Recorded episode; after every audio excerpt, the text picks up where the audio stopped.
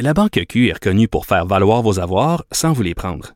Mais quand vous pensez à votre premier compte bancaire, tu sais, dans le temps à l'école, vous faisiez vos dépôts avec vos scènes dans la petite enveloppe. Hmm, C'était bien beau. Mais avec le temps, ce vieux compte-là vous a coûté des milliers de dollars en frais, puis vous ne faites pas une scène d'intérêt. Avec la Banque Q, vous obtenez des intérêts élevés et aucun frais sur vos services bancaires courants. Autrement dit, ça fait pas mal plus de scènes dans votre enveloppe, ça. Banque Q. Faites valoir vos avoirs. Visitez banqueq.ca pour en savoir plus. Vous écoutez Geneviève Peterson. Cube Radio. Pierre Nantel, salut. Salut Geneviève, comment ça va? Ben, ça va mal, honnêtement. Oui, hein, c'est pas une bonne journée, m'a dit comme toi. C'est pas une bonne journée euh, pour la culture, puis c'est pas une bonne journée euh, pour le cinéma. Tu sais, hier, euh, évidemment, on a appris que les, fa- euh, les salles, pardon, fermaient en zone rouge. Puis je me disais bon, puis puis là, euh, je veux pas euh, me faire de la pub ou attirer l'attention là sur le fait.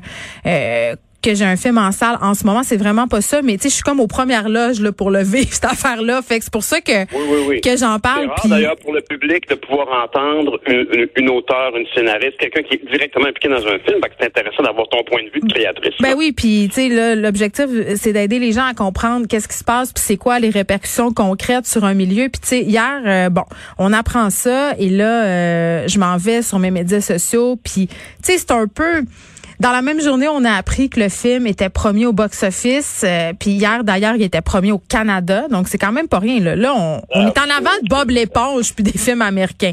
Fait que ça, pour moi, c'est un pied de nez. Non, mais c'est vrai, tu sais, on se parle tout le temps ensemble de la culture québécoise puis que c'est important de Ouais. l'encourager. Tu sais, c'était le fun d'apprendre ça hier.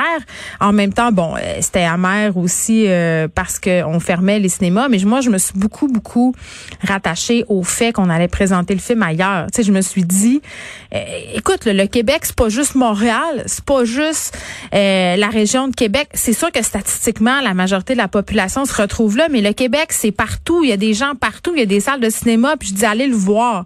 Mais là, euh, c'est ça. Là, j'apprenais juste une minute avant qu'on rentre en onde ensemble que finalement le distributeur avait pris la décision euh, de le retirer de tous les écrans pour pouvoir le relancer en bonne et due forme. Et là, c'était comme, j'étais comme, ah, je comprends, mais c'est- ah, Ah oui, parce qu'il aurait pu, par exemple, être projeté dans des zones qui sont de- demeurées oranges où le, cinéma aurait pu être encore ouvert, effectivement. Ben, des, des, des de, distribu- de- de distributeurs, espérons que, ultimement, comme un distributeur euh, de, de n'importe quel produit culturel, il, il prend la bonne décision pour l'œuvre.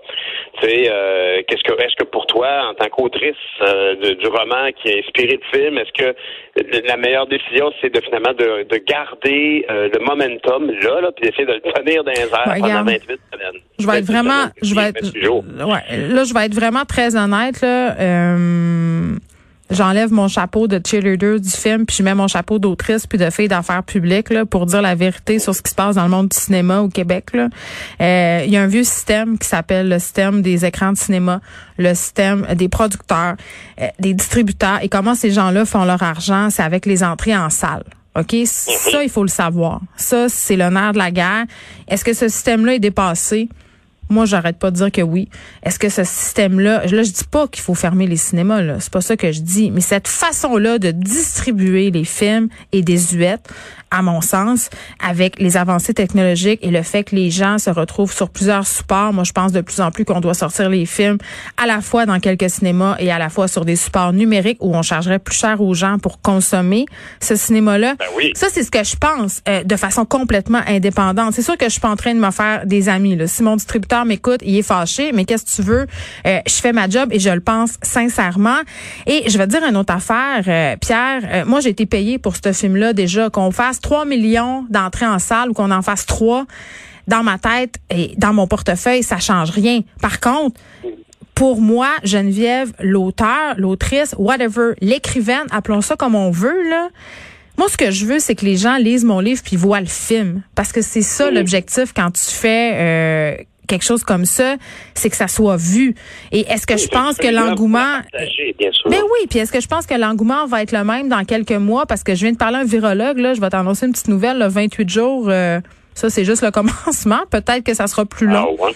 Ben, tu sais, Ah ouais. force est d'admettre qu'on sait pas trop où est-ce qu'on s'en va avec ça. Puis tu sais qu'au printemps, on nous a annoncé euh, 15 jours, que finalement, c'est devenu 6 mois. Tu sais, là, c'est un premier 28 jours. Euh, je pense, bon, là, on prend la décision de retirer euh, le film, puis on prend la décision de stopper le cinéma. Moi, je dis euh, vraiment, on devrait songer du côté des distributeurs et des salles de cinéma. Puis là, je parle pas de mon film, je parle de tous les films, là, Pierre, parce qu'on en a, on en a eu besoin. Euh, de culture hein, pendant le confinement. c'est clair. On devrait trouver des façons que la culture se rende au monde. Là. C'est là qu'on est. Là. Go.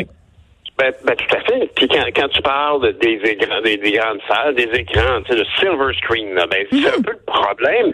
Euh, c'est que quelque part, il y a comme le fantasme aussi chez tous les cinéastes de faire euh, du cinéma pour euh, être visionné en salle. Fait qu'il y a tout le monde rêve un peu tu sais, c'est ça, c'est comme un contexte idéal, puis c'est c'est ça qu'ils avaient en tête au point de départ, puis cette dépendance-là vient du fait qu'il y a des gens qui les opèrent, ces grandes salles-là.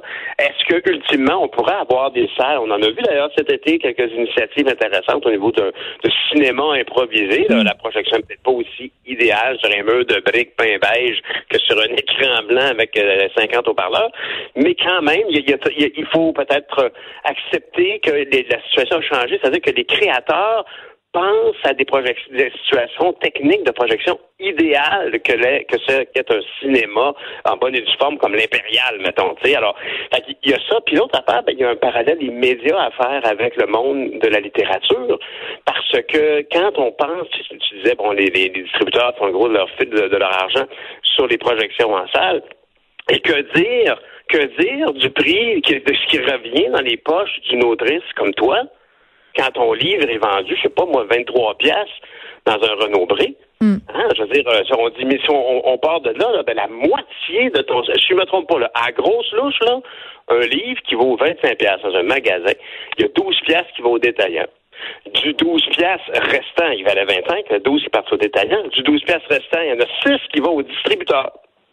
Puis après ça, dans le 6, il y en a 3 qui vont à la maison d'édition. Puis dans le 3, qui reste à la maison d'édition, il y en a la moitié qui va à l'autre. C'est pas, euh, c'est pas tout à fait ça, là, mais évidemment, euh, la personne qui fait le plus d'argent dans la chaîne du livre, je vais pas t'apprendre que c'est pas l'auteur. Et il y a plein de raisons pour ça. Moi, je suis pas, euh, peut-être, je loge pas à la même enseigne que plusieurs auteurs, en ce sens que c'est la, c'est quand même la maison d'édition puis le distributeur qui prennent le risque d'affaires. qui prennent, qui vont au devant, qui en impriment, qui, qui frontent l'argent. Fait que moi, j'ai pas de problème. Après ça, comme auteur, tu te fais négocier des droits à palier. Quand t'en vends 50 000, c'est le fun. Quand t'en vends 200, mm-hmm. c'est un peu moins le fun. Mais pour vrai, tout ce système de distribution-là et de rétribution-là... Il, est euh, toujours à revoir. Ben, il est à revoir. Puis je pense que la pandémie, Pierre, ça nous aura appris peut-être à accélérer des processus, peut-être qu'au niveau euh, du cinéma, de la culture, puis d'ailleurs, je vais en reparler dans quelques instants à LCN, de qu'est-ce qui va se passer avec la culture et quel message le gouvernement nous envoie en décidant de fermer tout ça. Hein. C'est ça, hein, honnêtement, c'est un peu la surprise, le de la culture Là, tout à l'heure, Monsieur, euh, Monsieur Legault, euh, le Premier ministre, a fait ses, mm. explications. Euh, puis celle d'Horacio Arruda n'était pas très convaincante sur le, le comme la, la, preuve épidémiologique. Il y avait beaucoup de cas liés à ces, à ces lieux-là. Je suis pas convaincu. ouais, je suis pas convaincu. je pense que les gens du milieu culturel ont raison d'être fâchés. Pierre, on se laisse.